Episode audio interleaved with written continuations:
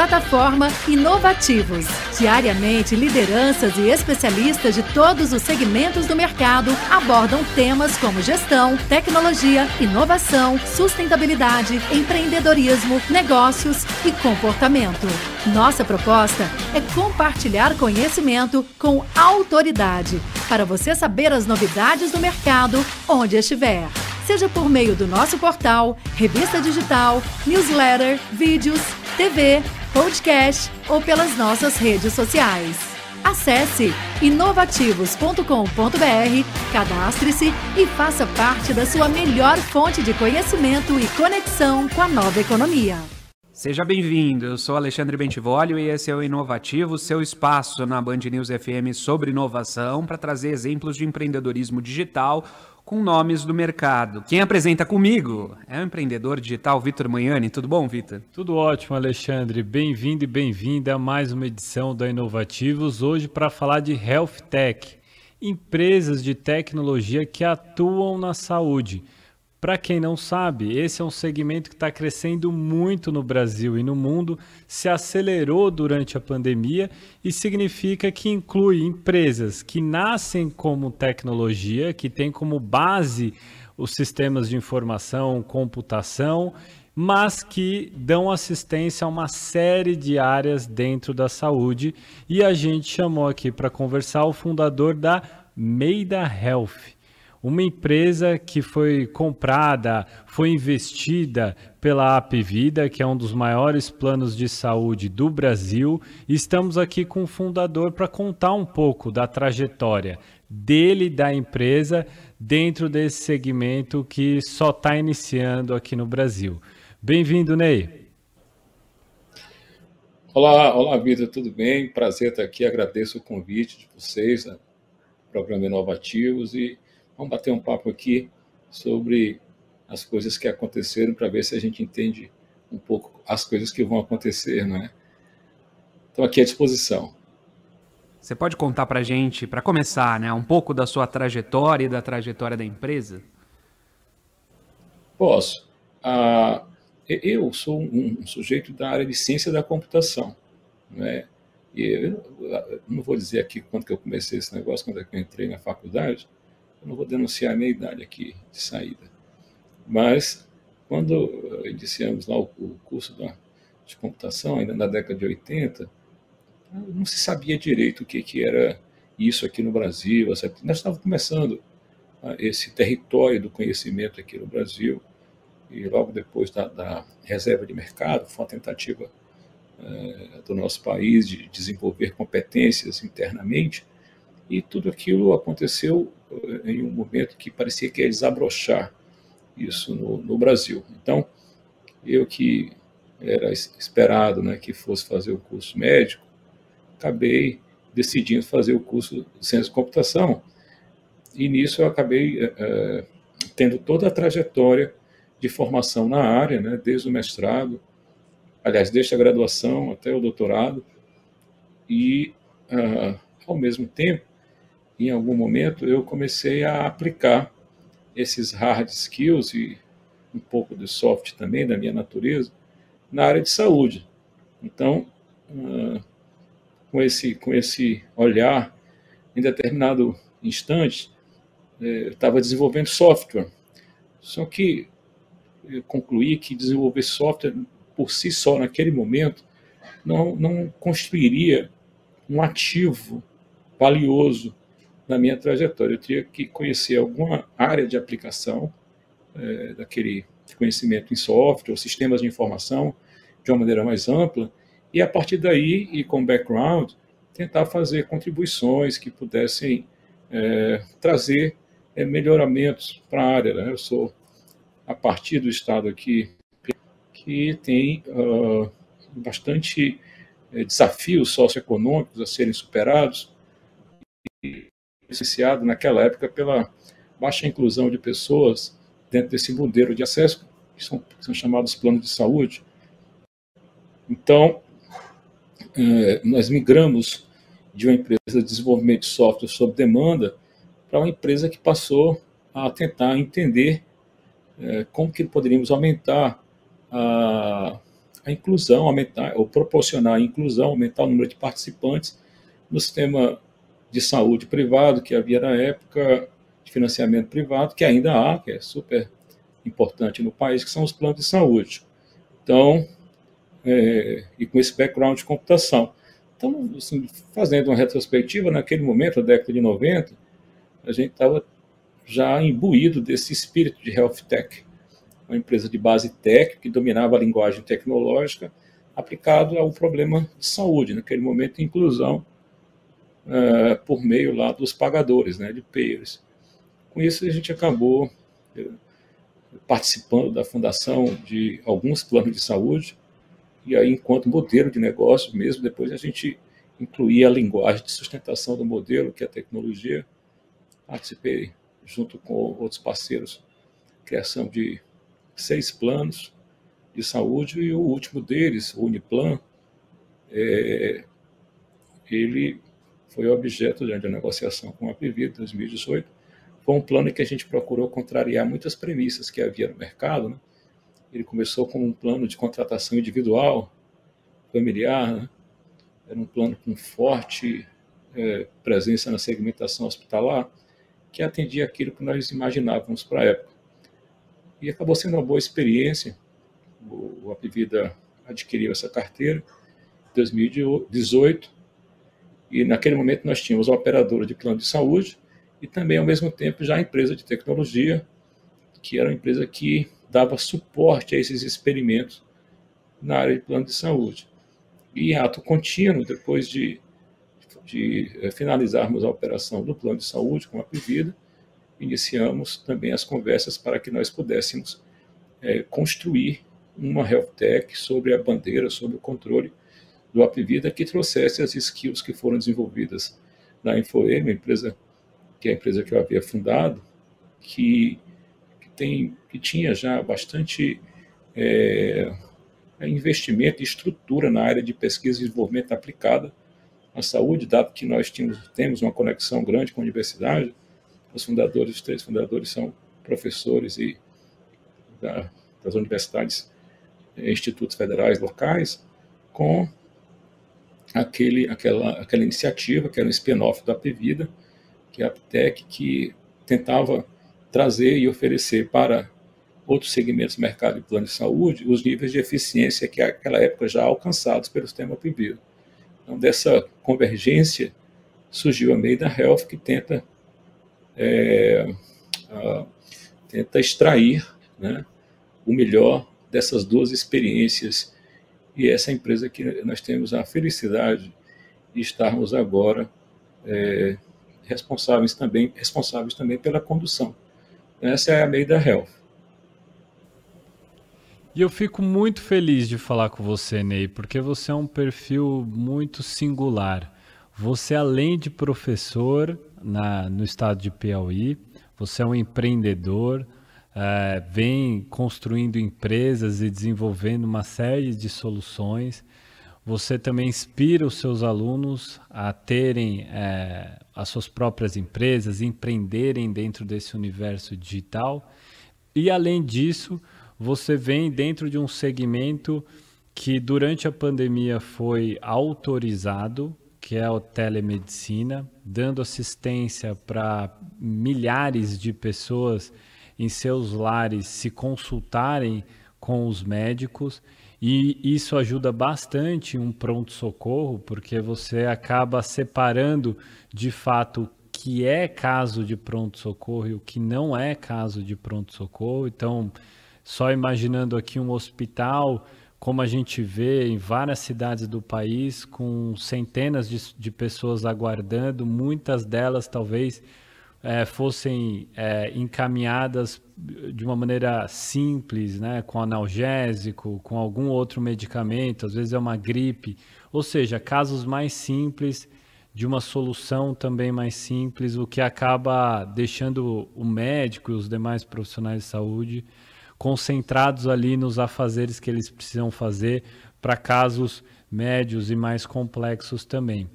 É, além disso, vocês também têm uma série de soluções para exames e eu, isso eu queria entender um pouco mais de você.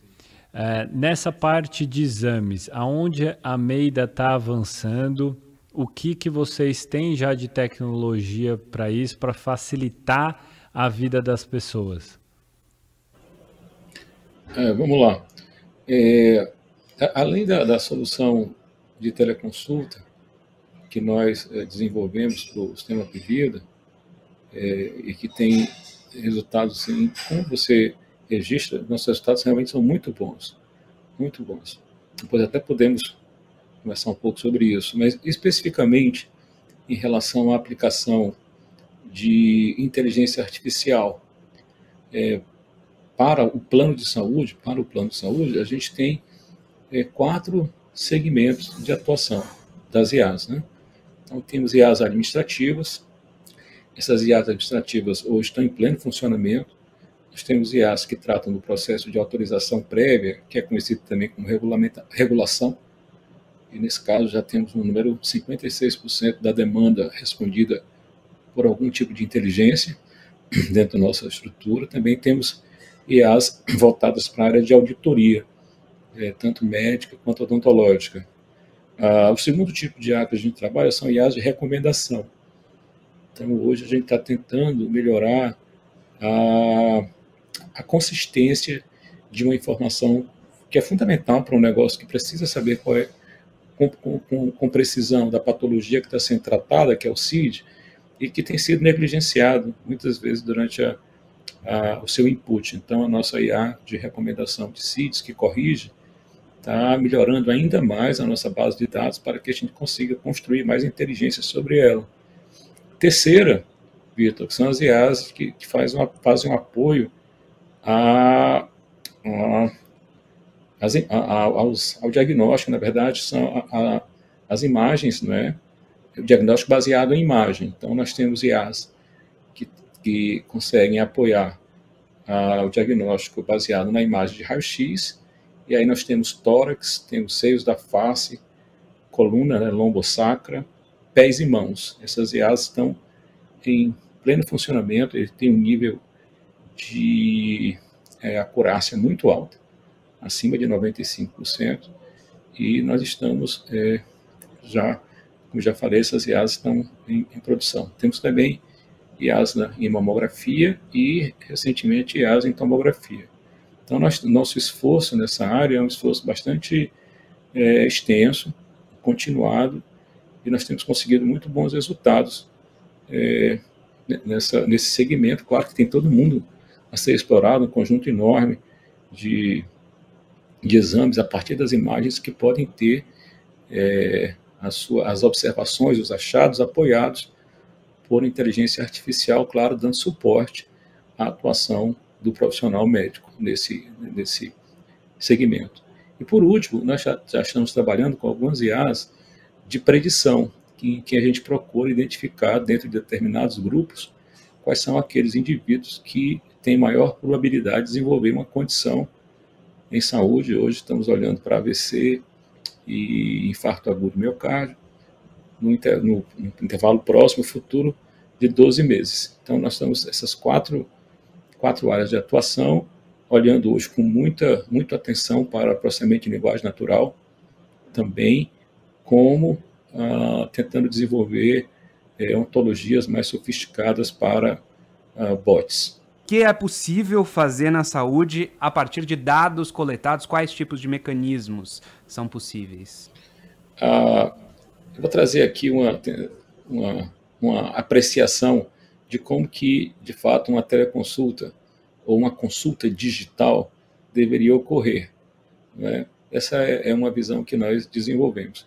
Então, quais são as coisas é, que da experiência digital que talvez é, muitos de nós não tenhamos compreendido que é, digital em outros, em outros é, segmentos da sociedade, em outras experiências do indivíduo, que talvez pudessem ser trazidas para a área de saúde e talvez até então a gente não tenha compreendido.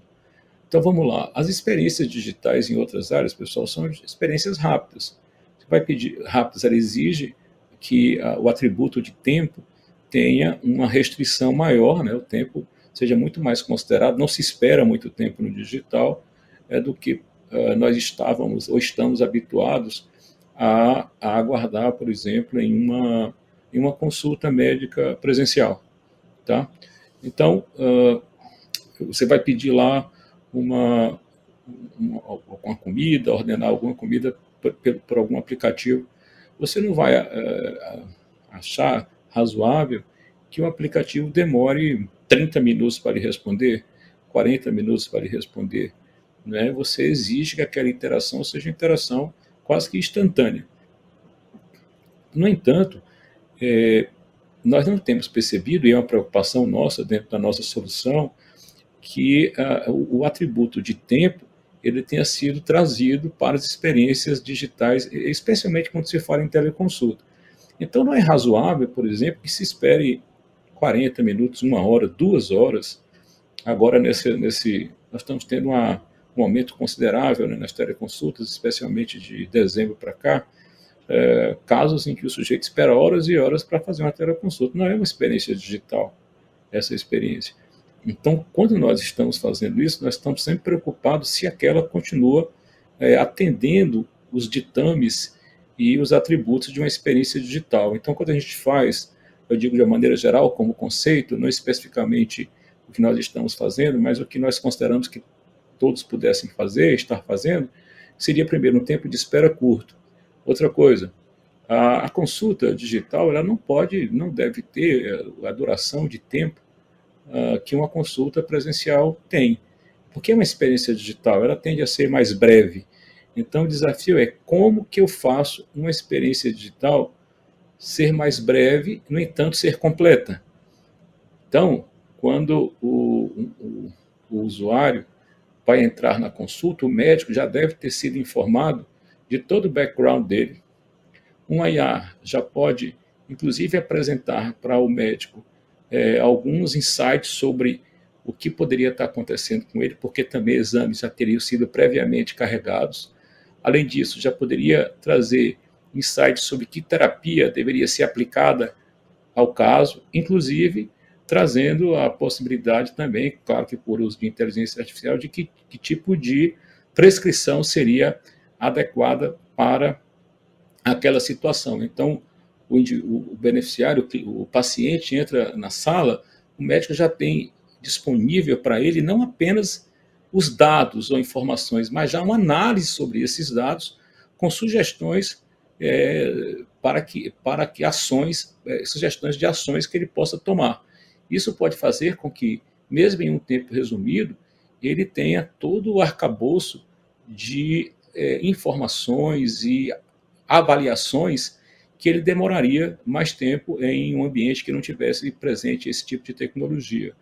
Ah, além de tudo, pode-se nós poderíamos implementar tecnologias que poderiam é, medir alguns biomarcadores, sinais é, do beneficiário à distância, usando a câmera, que já, iria, já traria para o médico em tempo real alguns desses medidas, como temperatura, é, pressão arterial, que é a mais desafiadora, é, é, é, é, então, é, que, poderia suportar, né, apoiar o médico naquela interação, de maneira que ele pudesse, com maior, com uma precisão garantida, fechar uma, uma primeira é, hipótese sobre a situação daquele beneficiário em um tempo curto.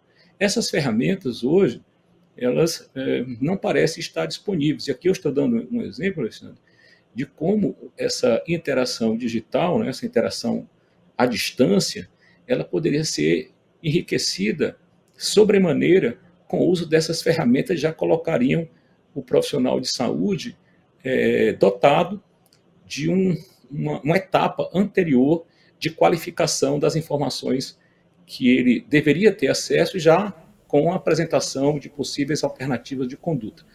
Então, é, eu estou trazendo é uma possibilidade de nós termos em um tempo digital, que é um novo tempo, a completude ou potencial completude de uma consulta que pudesse se dar de maneira física. Né? Então, essa é uma, uma, apreciação que nós fazemos, sem, sem entrar, nesse momento, em outras, outras possibilidades que aí nós podemos também tratar na sequência. A gente está vendo uma série de soluções, né, é, principalmente das health techs no Brasil e no mundo. Uma delas é a teleconsulta. A gente poderia citar também o prontuário eletrônico, o envio da receita eletronicamente, digitalmente, uma série de outras soluções também. Você citou o uso da inteligência artificial, que nada mais é do que uma sequência de ações programáveis, ou seja, eu, eu consigo dizer para a máquina o que ela deve fazer e aí sim ela chega num, num diagnóstico. Você deu o exemplo de um, por exemplo, um raio-x, eu vou tirar um raio-x do pulmão, se a, o computador está vendo milhares, milhões de imagens de pulmão, ele consegue enxergar alguns padrões e é por meio desses padrões que eu vou saber se a pessoa está bem, se ela está com câncer, se ela está com efizema e assim por diante, de uma maneira muito mais rápida, né? Antigamente, até pouco tempo atrás, era um médico, ele colocava contra a luz, olhava. Obviamente que todos esses processos computacionais eles devem ter supervisão, devem ter suas responsabilidades também, uma avaliação técnica de um humano. Uh, mas a gente tem, infelizmente, no Brasil, uh, uma desigualdade social e a gente está caminhando para uma desigualdade também digital, onde poucas pessoas vão ter acesso a essa realidade que a gente está falando. É, de ficar em casa, é, ele pedindo a comida, escolhendo o filme que ele quer assistir. Se ele quer sair, ele pede um carro e também ele vai ter assistência de um médico, vai receber a receita eletronicamente, vai ter os encaminhamentos também digitalmente naquilo que for possível, obviamente. Né? Tem casos que são complexos que eles permanecem presenciais. É, e aí a gente chega no SUS, que fez um papel brilhante na pandemia, uh, vem fazendo até hoje, e ele pode ser um dos nossos grandes indutores desse segmento, porque poucos países no mundo têm um sistema tão robusto quanto o nosso, em que se coloca bastante recurso público ali, que poderia investir em startups, utilizar um pouco mais essas tecnologias digitais. Uh, infelizmente, é, não é isso que a gente vê atualmente, mas eu acho que a gente tem um bom caminho a percorrer desde a aprovação do marco legal das startups, que vem estimular esse investimento público de do, dos sistemas né, estatais para esse segmento, mas ainda, a gente ainda está caminhando. Né? É, eu, eu mesmo acho um absurdo num, o prontuário não ser eletrônico nem na iniciativa privada, e muitos não são. Então, no, a, o, a, instituição não tem todo o meu histórico de atendimento. É, eu tenho que abrir fichas e mais fichas é, para os casos é, que para o hospital são novos e ele, para entender o meu histórico, ele não tem acesso àqueles dados. O que, que você acha é, do, do papel do SUS dentro desse segmento aí de inovação e tecnologia? Uh, qual é o potencial de, desse segmento de health techs no nosso país?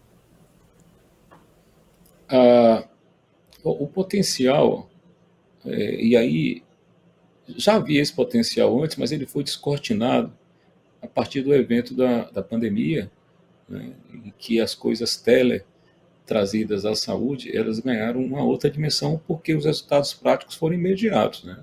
Tratava-se de uma coisa de vida ou morte. Mas antes disso, é, já tínhamos um, um, um, esforço né, continuado em tentarmos prover o país de sistemas de informação digitais que pudessem é, nos permitir uma visão ampla do país, tanto no segmento privado quanto no segmento público, aqui representado pelo Sistema Único de Saúde. Nós não conseguimos chegar a, a uma situação é, bem sucedida ainda neste aspecto, porque, é, como você evidencia, a gente não consegue ter a, a visão completa da jornada das pessoas nos seus eventos em saúde. E se você não consegue ter isso, existe uma pré-condição que leva a uma situação indesejada como essa, que é o fato de não haver a interoperabilidade dos sistemas de informação que são utilizados na saúde no nosso país. É um problema de base. Não existe interoperação, não existe consenso é, em relação a, a, aos modelos de dados a ser utilizados. Isso provavelmente porque não há uma decisão é, política assim da sociedade, política que eu digo é no, não é no sentido representativo eleitoral, mas no sentido mais amplo, dos atores da sociedade na área da saúde decidirem que essa interoperabilidade é requerida. Tá? E, olha, você não vai conseguir produzir nenhum tipo de inteligência que melhore a qualidade de vida das pessoas e, inclusive, mesmo diminua o custo da assistência à saúde, diminua o custo, porque há um nível de desperdício gigante quando você não compreende a, a visão ampla e geral do que está ocorrendo com o indivíduo e com a saúde de uma maneira geral. Então, enquanto a gente não resolver isso, a gente vai ter, eu acho que é uma condição fundamental para ter algum tipo de sistemas, algum tipo de sistema mais sofisticado que consiga, inclusive, conduzir a melhor qualidade e eficiência do sistema, baixando o custo da assistência para o indivíduo na ponta.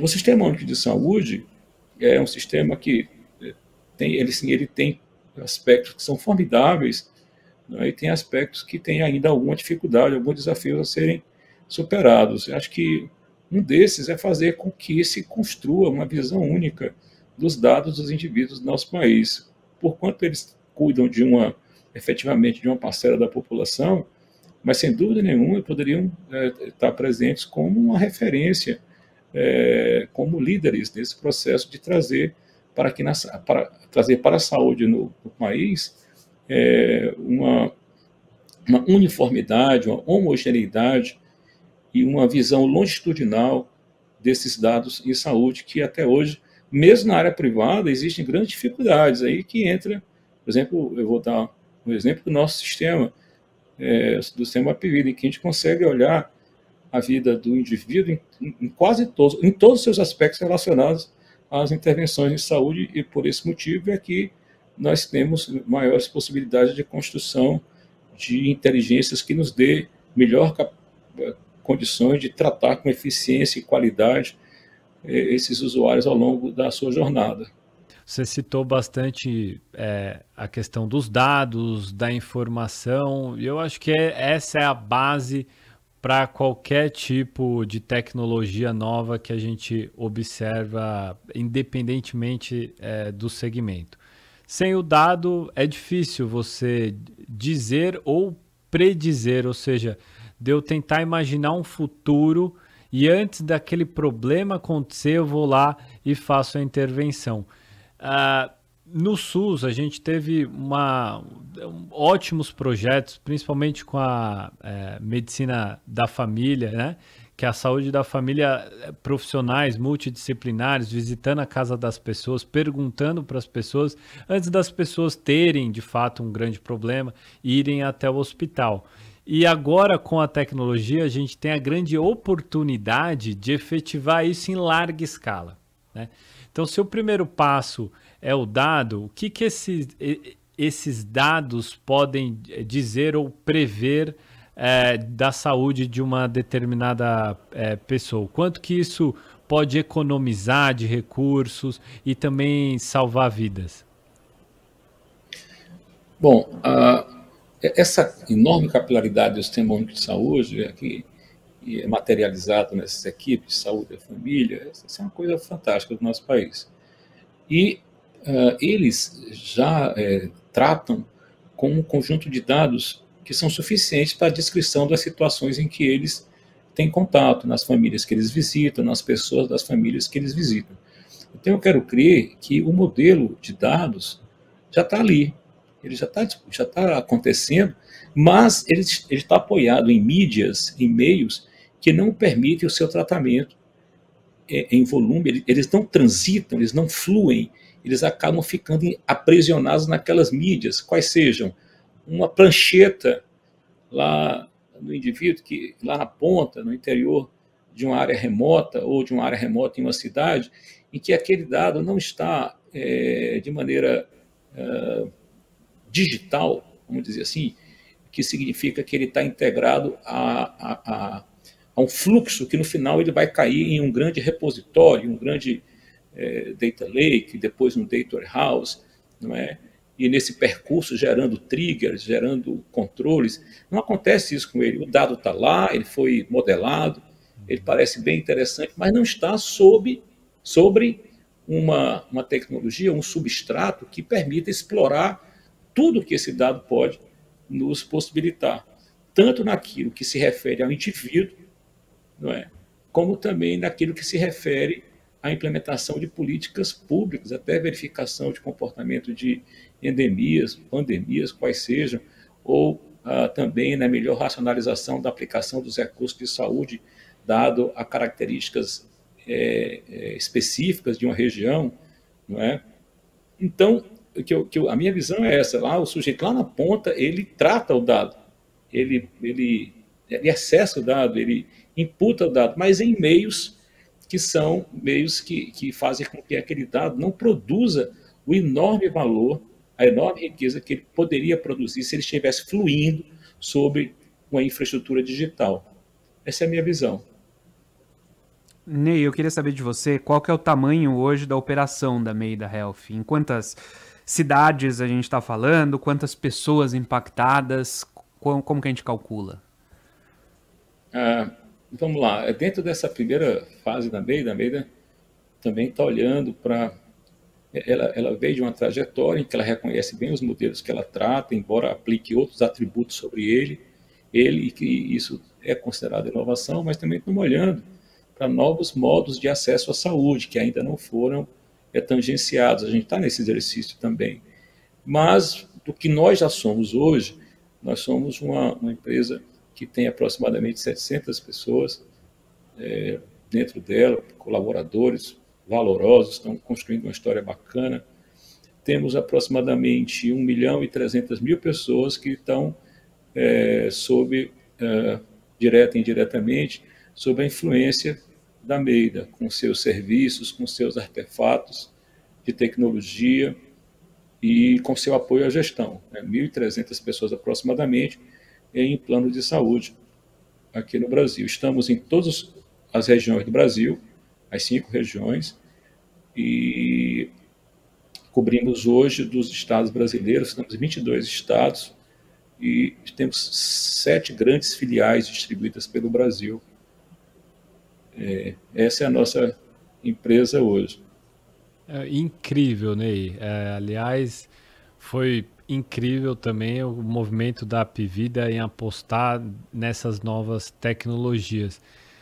Ney, é, conta pra gente um pouco como que é desenvolver essas é, tecnologias é, super novas que uh, são ainda pouco implementadas no Brasil e no mundo com excelência, ali, aí na, na, na região do, do Piauí.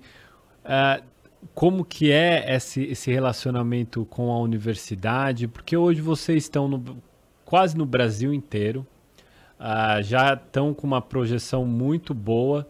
Uh, como foi esse início aí uh, no, no, no, Piauí, desenvolvendo e criando times, que eu acho que é a base de qualquer empresa, é você ter boas pessoas ali para executar, pensar, inovar? Bom, nós temos hoje colaboradores né, que estão no Brasil inteiro, hoje desde o interior de Santa Catarina até o Amazonas. Os nossos colaboradores estão distribuídos pelo Brasil e foi um movimento que nós fizemos é, na convicção e que você está fazendo e fez já uma transição de uma empresa loco-regional para uma empresa brasileira. Então, a empresa brasileira ela tem que falar todos os sotaques do Brasil. E, no final, falar o sotaque brasileiro que faz com que o brasileiro seja identificado em qualquer lugar fora do país. Eu não sei se vocês têm essa experiência, mas que o brasileiro acaba tendo uma forma própria de, de, de ser identificado. Bom, ah, nós, desde o início, aí, considerando as, as empresas originais que deram surgimento à Meira, a Aptec e a Infoway, sempre fomos empresas que buscamos identificar os talentos, né? E o talento, assim, ele, ele não está aprisionado na sua geografia, não é? Acho que o aprisionamento do talento é muito mais dentro da cabeça dele próprio, de entender quais são as possibilidades que ele pode alcançar. Se ele consegue, muitas vezes, superar aquilo, a influência que a geografia traz no mindset, ele consegue fazer coisas formidáveis, né? Então você pega os livros de computação, acho que boa parte deles tem um indiano lá participando da, na construção do, do cutting edge em termos de tecnologia, o paquistanês, né? o chinês também. Então, essa coisa da, da inovação, da, da capacidade, da, da, capacidade do indivíduo, assim, a gente já superou essa questão de associá-lo a um ponto específico, é mais uma natu da natureza da, da, das pessoas. Assim, filosoficamente, a gente olha assim. E uma coisa é, que nós achamos que, que a gente, a gente uma, uma ponte que a gente, que a gente conseguiu construir, que eu acho que o Brasil precisa olhar com mais cuidado, em relação a isso, talvez isso possa ser um ponto de, é, de mudança até no nosso país, é fazer com que a academia se aproxime das empresas e as empresas também se aproximem da academia.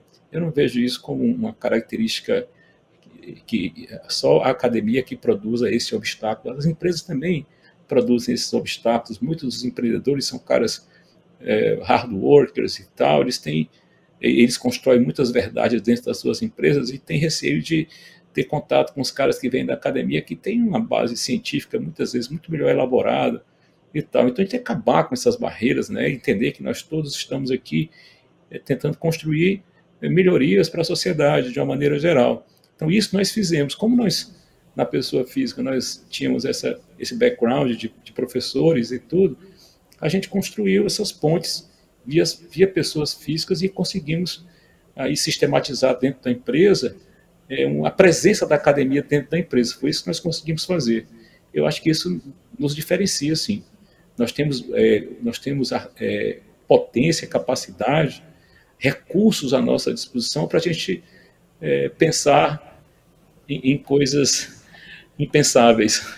Uhum, uhum. Queria agradecer a disponibilidade, a atenção do fundador da Meida Health, Ney Paranaguá aqui no Inovativos, falando sobre essa aplicação da inovação, da tecnologia para melhorar o atendimento na área da saúde. Obrigado, Ney.